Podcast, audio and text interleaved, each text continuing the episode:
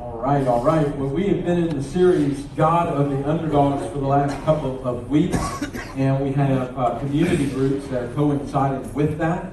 And so, if you've joined in with one of those, that is an awesome, awesome thing. And so, hopefully, you've taken advantage of that. If you've not, uh, the groups are um, on a clipboard out in the foyer. You can look through those groups. We have groups on Monday nights, Tuesday nights, Wednesday nights, and Friday nights. And uh, so be sure to go look at those, sign up for one, get involved with one. It's not too late. You haven't missed out. And so we've got three weeks left in this community group and in this series. So get involved in a group this week. Well, throughout this series, God of the Underdogs, we've been talking about this word underdog and how we just, there's something about an underdog that we're all drawn to, right? I mean, an underdog is one of those things, especially in the sports world, that we uh, that, that, that, that, you take notice of and you root for that underdog. And we talked about some of the greatest underdogs in sports history the first week. We talked about Buster Douglas versus Mike Tyson uh, back in 1990, uh, which is like, it seems like it wasn't that long ago, but yet it is that long ago. And, uh, and then we talked about the miracle on ice. And, uh, and, and, and about Team USA defeating Russia in the Olympic Games and how Al Michaels said, now I truly do believe in miracles. And so there's something about an underdog that we're drawn to, and I believe it's because a little piece of, uh, uh, uh, of us want that underdog to win because when we look inside of ourselves, we realize that we are underdogs. Right? All of us are underdogs at some point in our lives. Maybe you feel like an underdog today. Maybe you felt like an underdog in your past. But I believe that all of us have felt like an underdog in one time of our lives or another, and because of that, we're drawn to it. Maybe when you look into the mirror, you see any number of excuses as to why you could, could not, or should not be the one who accomplishes something great. And throughout this series, we're really challenging all of us as underdogs to rise up and to face our underdog excuses head on and get moving full steam ahead in the direction to seeing our dreams come to life, to seeing our destinies get that much further down the road. You see, every person God chose to use in a great way in the Bible was an underdog. None of them had their act together. In fact, sometimes we read about their story and it's like, I can't even believe God even wanted to choose a guy like that or a girl like that. But yet he did because guess what? We're all underdogs. And so God chose to use people in a great way that were underdogs. Every person that God used in Scripture had a justifiable excuse for why he or she could not or should not be used by God to accomplish great things. So in week number one, we talked about the excuse, I'm not qualified. And we talked about the life of David and how when David was a, was, was a, was a, was a young man, and Samuel came to Jesse, his father's house, to anoint the next king of Israel. His dad didn't even think that he was worth the roll call. And, and, and so David could have had this excuse that I'm not qualified because my dad did not see something in me. And yet David overcame that and he became the greatest king Israel had. Then last week we talked about the excuse that my past is too bad. And we talked about the life of Paul. Before he was Paul, he was Saul. And he was persecuting the way. He was persecuting believers. And we talked about how to get over our past is, is that we have to have an encounter with Jesus first and foremost. That, that we can't stay on the floor. We can't stay on the mat, if you will, because we feel like our past is too bad and that we cannot overcome it. We got to get up.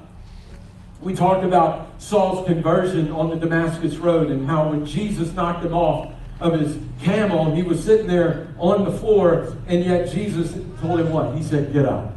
And so we have to get up. And then we have to realize that our pain can become our platform. And so that's what we talked about last week. The excuse that we're looking at today is that nobody recognizes my potential. Have you ever felt like you had what it took? You had the right skill set. Maybe you had the solution for the problem at hand, but nobody recognized your potential. Have you ever been in a room where you felt like that? Where somebody has not recognized your potential? You see, today I believe that for a lot of us, we are all underdogs with unseen potential. Now, I, I, shot a little Facebook video yesterday to invite people. I don't know how many people actually watch that stuff. But there was something that I said. I said, you'd be surprised at who could have had this excuse that nobody recognized my potential. And that person is Jesus. You realize Jesus could have used that excuse. I mean, if you think about Jesus, for 30 of his 33 years on this earth, he had limitless potential to heal, to teach, and to change the world, and yet it was completely unseen to everyone around him. Even his parents didn't see it. And if you think about Jesus, he lived on this earth for 30 years, 100% man, but also 100% God, and yet nobody saw his potential. Jesus could have very well have leaned into that 100% man portion of himself and could have said, you know what, nobody recognizes my potential. In Luke chapter 2, we read about the only record, or the only recorded story of Jesus between being a baby and being 30 years old when he approached public ministry, and that was when he was 12 years old. So let me give you some background information into this. First of all, he was 12, and his family was making the yearly trip to Jerusalem for Passover. That's what people would do. They would they would uh, uh, make the trip to Jerusalem. You, you, you, can imagine that this was like the greatest family reunion on earth at this point in time. When Passover happened, everybody would load it up, go to Jerusalem, and they would just have a big celebration about Passover where they would remember the Exodus. And so that's what this whole thing was about. And so, you know, think about how it, it, it, feels to go on vacation with your family, to go somewhere that you always enjoy going. And, and, and it would have been sort of like this, where Mary and Joseph would have, you know, been packing it up, getting ready to leave, and they would go into Jesus' bedroom and would say, All right, Jesus, it's time to go on the yearly trip to Jerusalem. And you can probably imagine the excitement that was on Jesus' face, you know, because this was an opportunity to go to Jerusalem and celebrate something very significant in the history of Israel. And uh, so they go to Jerusalem, they experience the celebration, and now they're headed back home. And they all like to carpool, obviously. Nobody liked to travel alone. Nobody, nobody traveled alone back then. And so they're, they're going home and they're in this caravan, and, and somewhere along the way, they realize that Jesus is nowhere to be found. Now you can imagine the panic that sets in. I mean, for all of you parents, now don't raise your hands because then you're just admitting. But you, have you ever lost a child? Have you ever lost a child? You see, when we take our kids anywhere in public, they always like to play hide and go seek. And it's not that we have said that we're playing hide and go seek, it's just what happens. They love when you go into clothing stores and then they get in the middle of the clothing racks and then you can't find them and all this kinds of stuff. Although I remember when I was a young lad getting lost in Disney World. I was in uh, downtown Disney before they changed it over to Disney Springs, and I got lost. I was just totally lost. Now you can imagine. I mean, it's one thing to be lost in a in a, in a, in a, in a J.C. Penney's or a Kohl's or a Belk, but it's another thing to be lost at, at downtown Disney where there's just thousands of people and, and in that moment, you know, the parents, my parents are freaking out. I'm freaking out. I'm crying. I'm thinking my life's over. You know, you just think your life is, is to an end. But we've all had those moments in our life where either we've lost a kid or you've been lost yourself. And so, but but what, what strikes me is is that it was days before they figured this out. I mean, it's like, what what is this? Like, I mean, you know, no, none of us would ever imagine. Uh, well, I mean, maybe not, maybe, but I mean, like, just send your kid out for a week and Hopefully they'll show back up at the house. I don't care where they're at. You know, maybe seven days go by and then you finally ask yourself, where's little Johnny? I don't know. I mean, maybe he's still over at his friend's house. But that's what happened. They get days into their trip home and they figure out that Jesus isn't with them. So we pick it up in Luke chapter 2, verse 43. It says, After the festival was over, while his parents were returning home, the boy Jesus stayed behind in Jerusalem, but they were unaware of it. I'm about to give you a little bonus, all right? So I won't charge you for it. But here's the thing but they were unaware of it. You see, this is where I feel like a lot of us might be in our walks with Christ. Is where we've been walking with Jesus, we've had Jesus, and now he's nowhere to be found, and we're just not, we're unaware of it. And I tell you, we we have to get to a place where Paul said in Romans, it's time to wake up. We as the church have to wake up. We have to realize that, you know what? We better be aware that Jesus is around us. And I've said this a time or two, but guess what? Jesus never moves. He's always there. So if he's nowhere to be found, you're the one that's moved. He stayed in Jerusalem and yet you moved. We have to get to a place where we are not unaware that he is not there. And in verse 44, thinking he was in their company, they traveled on for a day. They, after they even became aware that he was nowhere to be found, they just continued to travel. I mean, like, like this is ludicrous to me. I mean, like if I'm married, okay, let's take it from, or, or well, that, that might that might fluster a little bit some women here today. So let me just speak from Joseph. Okay, so Joseph had the dream. Okay, he was the one that God came to in a dream and said, "This is going to be the boy's name, Jesus." All right. So Joseph was the one that named him. I mean, after you've had all of this, don't you think your child is something a little bit special enough to where you're not going to lose him? But yet, that was 12 years ago. Think about this for a minute. That was 12 years ago.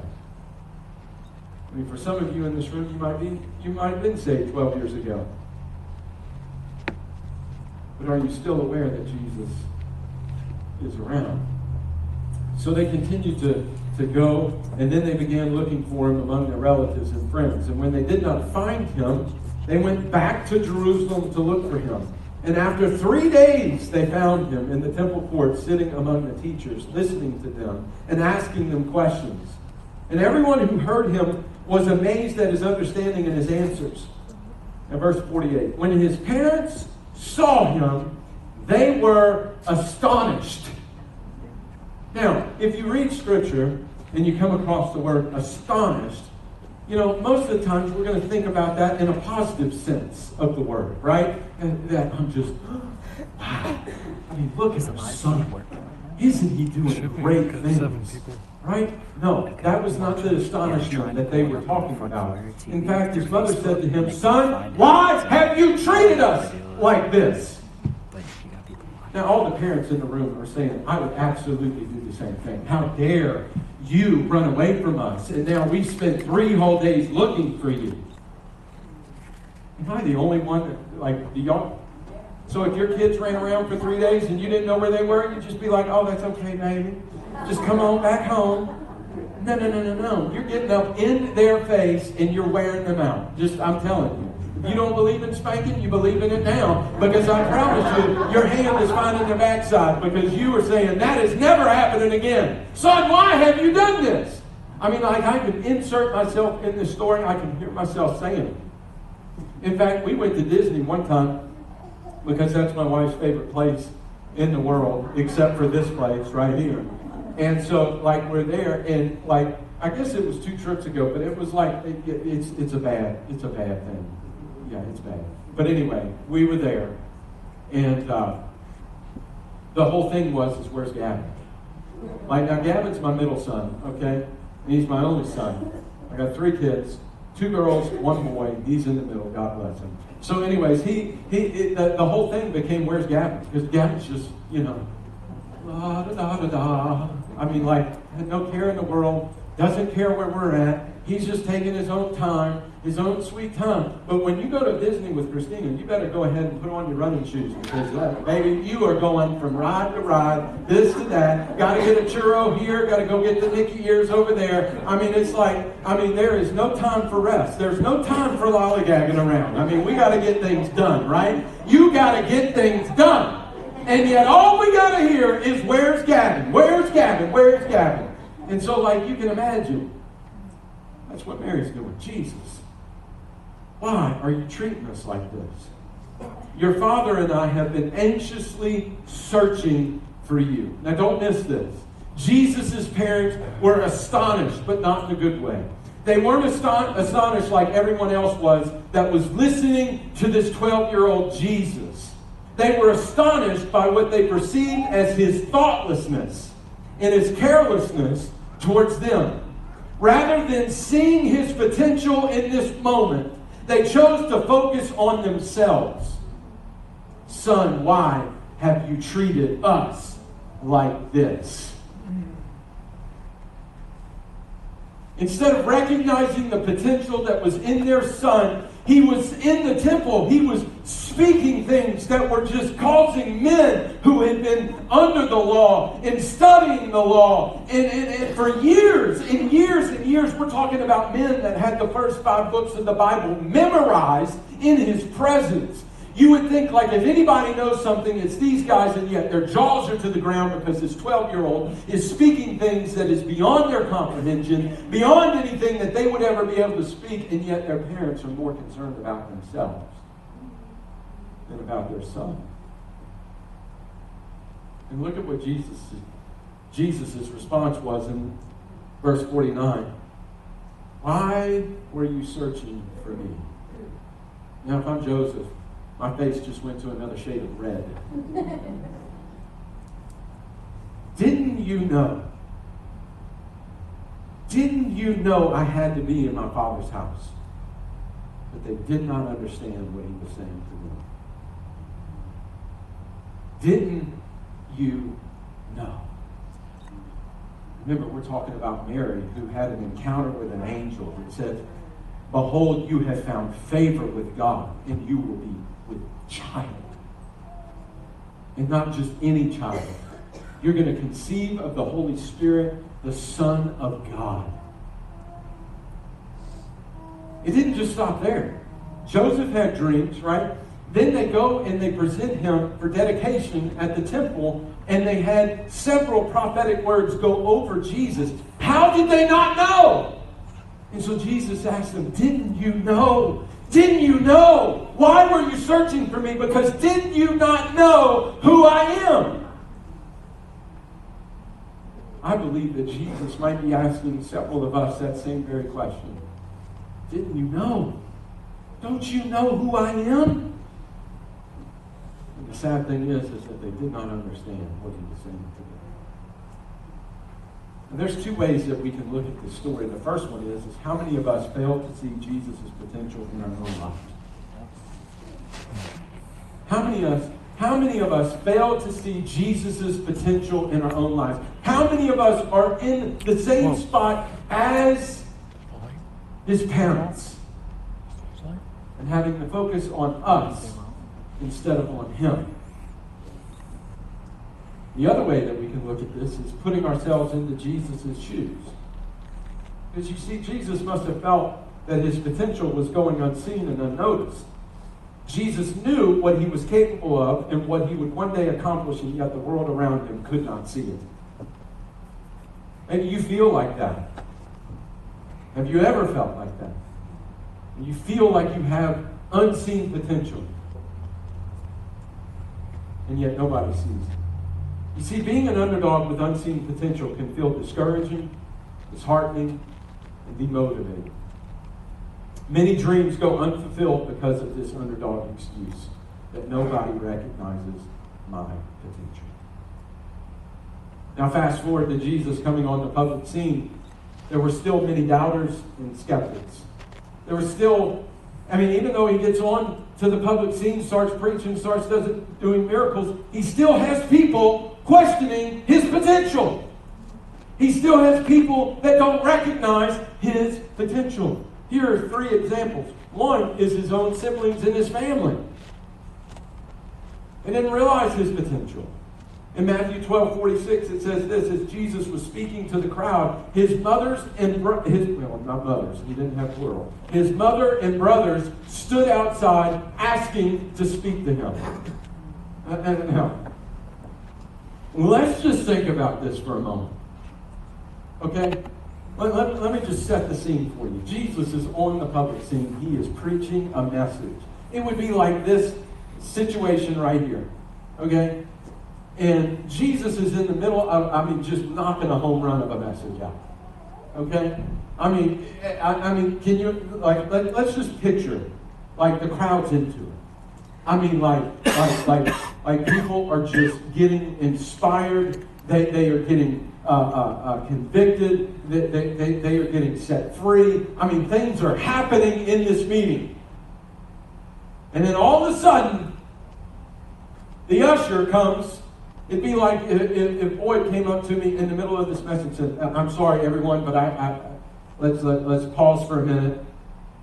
And then he looks at me and he says, um, Your mom and your brother are outside. They need to talk to you.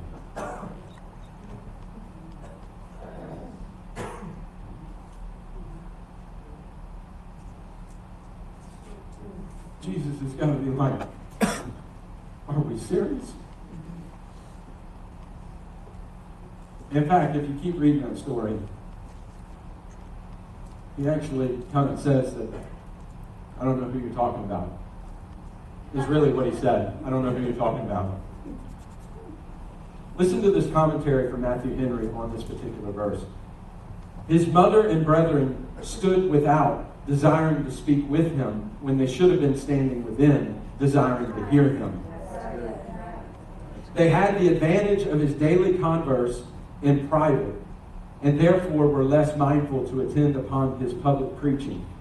Note, frequently those who are nearest to the means of knowledge and grace are most negligent.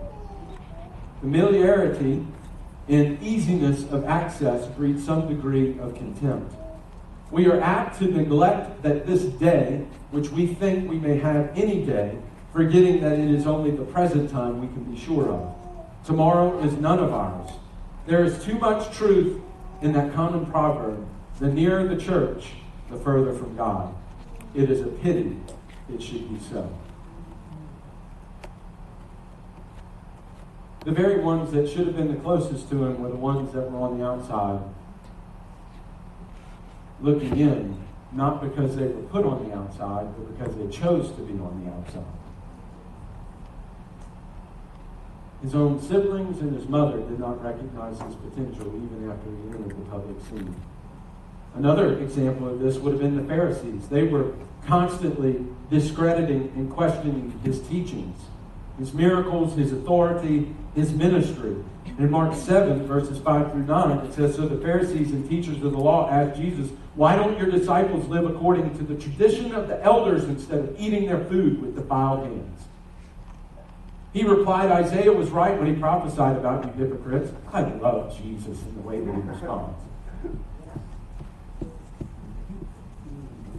I mean, such boldness. I mean, he just called it like it was. I'm not here to tickle your ears. I'm just going to call it out. And that's exactly what he did. He says, As it is written, these people honor me with their lips, but their hearts are far from me. They worship me in vain. Their teachings are merely human rules. You have let go of the commands of God and are holding on to human traditions. And he continued, You have a fine way of setting aside the commands of God in order to observe your own traditions. You see, the Pharisees wanted to project their own understanding onto Jesus instead of allowing Jesus' understanding to come to them. That's good. The Pharisees had taken Ten Commandments and turned it into over 600 different regulations. Like, my goodness, come on, guys. Like, let's keep it simple, stupid, right? I mean, like, why? Why? Why? And Jesus said, Look, you're more concerned in keeping the things that you've come up with instead of observing the very things that God came up with.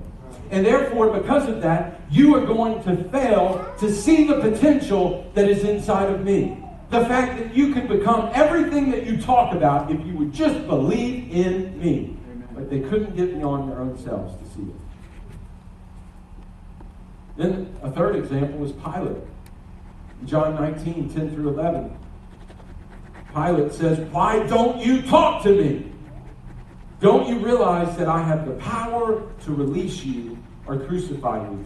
Then Jesus said, You would have no power over me at all unless it were given to you from above.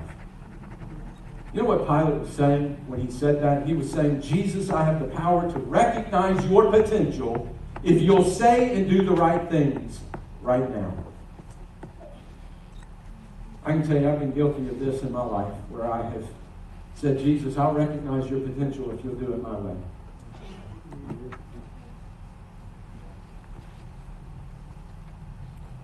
See, Jesus understood something about un- unrecognized potential. That God's role and God's timing mean everything. When it comes to your potential, your unseen potential, your untapped potential, it's all about God's role in that and then God's timing. Means everything. So here's a question that I think we should be asking. What's the danger of unseen potential? What's the danger of unseen potential? You see, the greatest danger connected to the underdog excuse that nobody recognizes my potential is this letting those who don't see your potential keep you from reaching it. How many of us have let maybe our own siblings, our own parents, people who seem to be more educated than we are, like the Pharisees, or maybe a leader in our life like a Pilate. How many of those have we allowed to keep us from reaching our potential because they failed to see it? That's the greatest danger to unseen potential.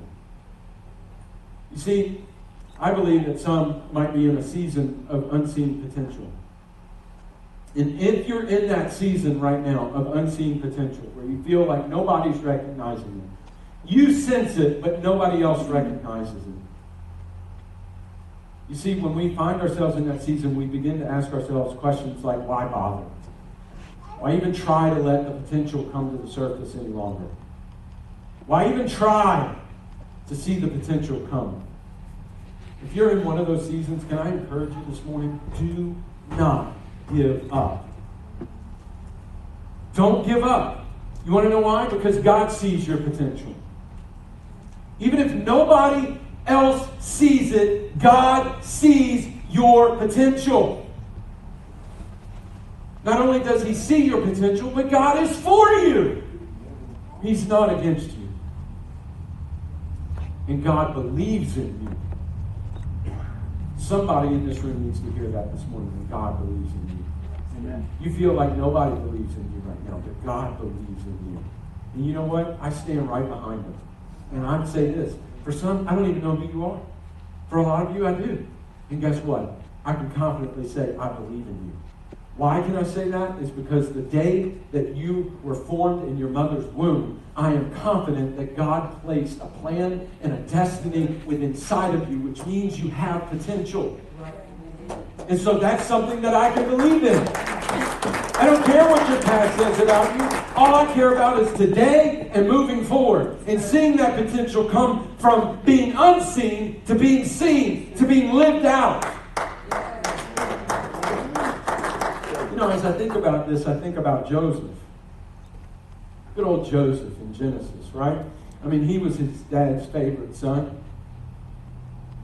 I can say that about my dad. I'm my dad's favorite son because I'm his only son. But that's for the longest time, my grandparents, the ones that I lived with, they would always tell me I was their favorite grandchild because I was the only one. And when I was young, I was like, oh man, that makes me feel so good. That makes me feel really good. And then I, one day, I kind of had this epiphany. Well, I'm the only one. Does that change things? And then, and then, and then, uh, when you know that that was for 15 years, and then my sister was born, and she's 15 years younger than me. So then I, I, I, I fell out of the category as the favorite grandchild. Then I became the favorite grandson, because then I still was the only grandson. So I will always be their only grandson now. So, you know, I, I, I, I take on. So, anyways. Joseph was a daddy's favorite. So much so that his dad gave him this beautiful coat of many colors. Joseph had a dream when he was young.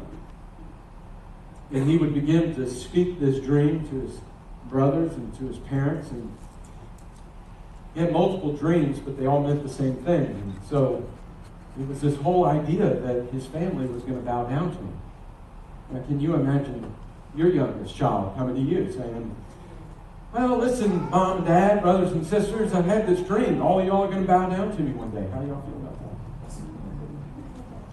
I don't think any of us would feel really warm and fuzzy on the inside. And exactly that's what happened. His parents and his brothers didn't really uh, take time to that dream.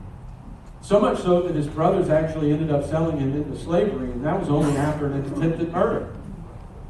They were out to murder their brother because they didn't like this dream so much that they were going to kill him. If it wasn't, if it, if it wasn't for one of his brothers actually having some kind of a conscience within himself to say, "Look, I don't want blood on my hands. Better, better yet, let's let's sell him to sell him to some slave traders." And so that's what they did. So then he sold into slavery. He goes to Potiphar's house, becomes a great servant in Potiphar's house, so much so that he's he's put in charge of, of Potiphar's whole house. Until Potiphar's wife laid a lustful eye on him and said, Hey, I like this guy. Wanted him really bad. To the point that, you know what? She was going to do everything, flaunt it, do it all. But Joseph wasn't having any of it because he was remaining godly. I think by this time he began to realize that that dream was God's potential in his life and he didn't want to do anything to mess that up. Well, Potiphar's wife didn't like being denied, so she did her thing and made it out to uh, look like Joseph had taken advantage of her.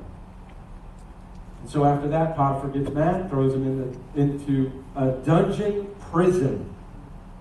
He was falsely accused. Joseph was falsely accused. He gets in there, he's in there, gets in charge of the whole jail, and then uh, a, a baker and a butler from Pharaoh get thrown into prison. And then they have dreams. And so Joseph interprets their dreams. The baker's dream didn't turn out too hot. In fact, he got ended up killed. Now the butler, he goes back into service for the king. And Joseph said, when you get before him, remember me. That didn't happen until Pharaoh started having some dreams.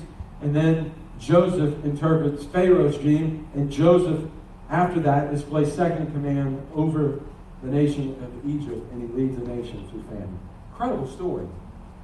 Now, Joseph was an underdog who became a hero, but his journey included a dungeon season. See, every hero's journey seems to include a dungeon season. That's that season of in between. That's that season between the conception of the dream and the fulfillment of the dream. I believe a lot of us are in that spot right now.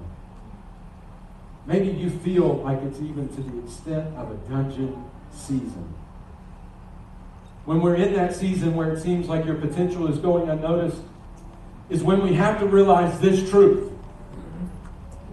And the truth is until Pharaoh calls. You see, Joseph was in the dungeon prison until Pharaoh called for him. You're going to have, until Pharaoh calls, you're going to have to just go back to the dungeon and be faithful with your gift there and find the butlers and the bakers and use your gift on them. Think about this. Joseph had every excuse to say, you know what? Nobody's recognized my potential. I'm done for. I've been in a, I've been a slave now, and now I'm in prison. I might as well just give up. This dream is not supposed to come to pass. Maybe it was some bad pizza I ate and I had that dream. Maybe it wasn't God after all. But he did not. He stayed the course and he got in front of a baker and a butler who were no better off than he was, and they had a dream. And he could have very well said, You know what? I'm not even bothering with dreams anymore because my dream hasn't come to pass. And yet, what did Joseph do? He decided, You know what? I'm going to be faithful with where I'm at. This isn't what I thought it was supposed to be, but maybe this is it. And so, guess what? In his dungeon season, he remained faithful. He used his gifts on people that probably didn't even deserve it. And yet, look at what the outcome was Pharaoh called. You see, it's God who orders our steps. And if it's not His time to elevate us or for our potential to be released, no amount of kicking, screaming, crying, or whining will change our situation. Because it has to be in His timing. Here's three quick things that you need to know about this season. Number one is you're not alone. See, I believe that's the enemy's greatest tactic when we get into situations like this, to make you feel like you're the only one. In fact, some of you are thinking, man, I'm the only one who's got unseen potential in this room. There's so many other people that are living out their dreams. Can I tell you that more people in this room have unseen potential than people who are fulfilling their potential? And I don't say that as a slight. I'm saying that for some that aren't seeing their full potential, you're working your way to them. You're in that process. Some of y'all are, are, are happier today than you've been in years in your life, more joyous today than you've been in years in your life because you're finally seeing potential come to the surface. So we need to recognize that if you're in that in between season, you're in that dungeon season, that you are not alone. And here's number two this is not a bad season. Sometimes we think that when we get into seasons like this, it's a bad season. You know, Joseph, he can teach us a lesson in this that it was not a bad season for him. If it wasn't, if he thought it was a bad season, he would have just sat there and done nothing. He wouldn't have worked himself up in Potiphar's house to become the, the, the, overseer of his house. He wouldn't have worked himself up to the position in the jailhouse that he had. He wouldn't have done any of those things if he thought they were bad seasons. Don't run from your pain. Like we talked about last week, your pain can become your platform. And then number three, don't let this season paralyze you. Don't let it paralyze you. It didn't paralyze Joseph, and it should not paralyze us. You see, we live in an instant, right now world, don't we? Would you agree with that? That, that? That's the kind of world we live in.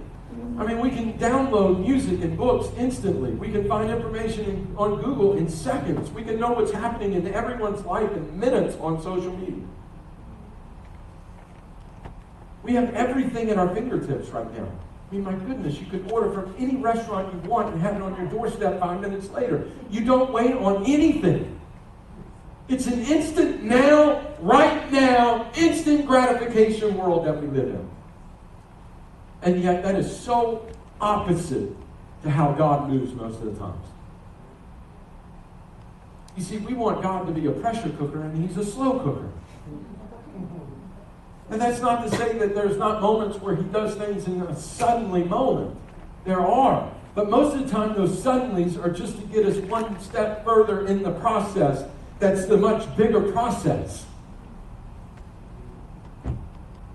He knew that Joseph had to go through a season or two to get him to a place where he could actually fulfill the destiny that was implanted inside of him when he was in his mother's womb that when he had his dream early on, and if he would have been promoted to second in charge of Egypt the next day, nothing would have worked. I mean, think about it. He had to learn how to manage a household, one household. Then he had to manage a whole jail before he could learn how to manage nation. So when it's taking longer than days and weeks for dreams and potential to come to pass, we get discouraged. And it can ultimately lead to us being paralyzed. But can I tell you this? That the lessons in the dungeon prepare us for the palace. The lessons in the dungeon prepare us for the palace. Psalms 105 19 says this Until the time came to fulfill his dreams, the Lord tested Joseph's character until the time came to fulfill. It's all in God's timing, guys. If it's not His time to fulfill the dream that He's placed in your life, He will continue to test you, to get you to a place where your character is fully developed, that you be ready for what it is that He has in store for you. As the keys come up, the next question that we should be asking is this what do we do in the season between the conception of our dream and when it comes to pass? What should we do in that season? What are the priorities for the season between our potential and when Pharaoh calls? Let me give you three priorities for the in between season. Number one, we must practice our gifts. We must practice our gifts. Maybe, maybe God's placed a dream on you to do something that's community wide, city wide, statewide, nationwide, worldwide. I don't know. But sometimes what we can do is when we have a dream about something, we get so fixated on the end result that we want the end result right now. Instead of trying to get to the end result right now, why don't you go find a baker and a butler and start there? Start there. Start using your gift with the baker and the butler. Because you never know. It could be the very baker or butler that is connected to the Pharaoh in your life that will call you to the forefront of your ultimate destiny. So we should prioritize practicing our gifts. Number two, be faithful where you are. You see, if we're not careful, we can focus our eyes so far ahead that we miss where we are. You know, and it, it doesn't have to pertain to the church. Pertain to your job right now. Just be faithful with where you are. There's such a, a, a principle in Scripture that is throughout the entire Bible. It's called sowing and reaping. You know, sometimes we're called to a season of sowing in somebody else's field. And it's difficult during those times. Because sometimes we don't feel like maybe the person's field we're sowing into necessarily deserves to have their field sowed into. But yet, that's where God has us. And so we've got to remain faithful in that moment. Because the way that you sow in somebody else's field is the way that you'll reap in your own field.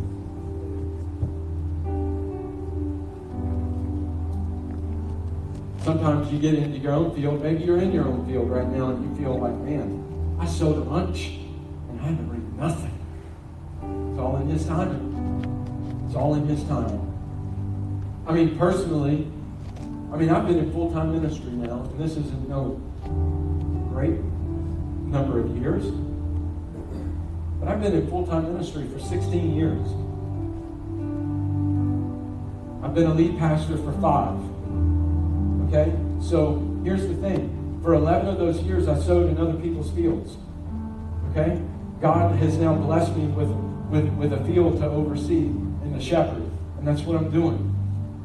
But can I tell you, in a moment of transparency, there's a lot of times where I feel like, okay, God, it's about time that I start reaping. And I don't mean to say this in a in a in a in, a, in an arrogant way, but I, I think just there's sometimes where I'm like, God, it's about time I start reaping some of that sowing. And then it's like he does the whole Marty McFly thing. Hey, McFly, McFly. Because maybe there's a lesson that I still need to learn. Maybe there's some character that still needs to be built. Maybe there's a gifting that still needs to be refined. I don't know. But I just have to be faithful with where God has us. Because I can tell you this I see a dream for my own life, and there's a lot left to be accomplished. I see a dream for this church. We haven't even scratched the surface. I haven't even scratched the surface of what I see for this place. It's coming. It's coming. And I believe that we're beginning to accelerate towards that more than we've ever been. We just always have to remember be faithful with where we're at and be faithful with what He's given to us. And here's the third thing learn everything you possibly can. Learn everything you possibly can. You know, you can learn from anything. You can learn in the bad times, you can learn in the good times, you can learn when things aren't done right, you can learn when things are done right. But we always have to keep learning. God never puts you in a place where He doesn't want you to learn something. As soon as we get to the place where we feel like we've learned everything, then we've got a little bit of a problem. Might need our heart and our minds transformed just a little bit if we get to that place. So in that in-between season, we need to prioritize practicing our gifts, being faithful with where we are, and learn everything we possibly can. You see, nobody saw Jesus' potential. Nobody saw his potential. And it led him to a bloody cross and a cold, dark grave. But after a season of three days, to be exact. God rolled back the stone, and light invaded darkness. For all eternity, everyone will see his potential. Everyone will see it. Can I just tell you this morning, I believe in you? I believe in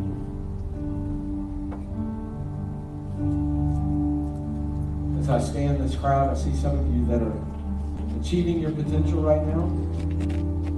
But for a lot of you, there's still a lot of unseen I believe your best day is not behind you, but ahead of you.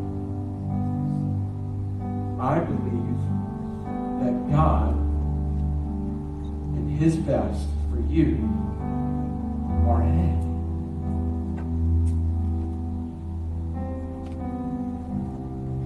The day that that comes to a close is the day that you take your last breath.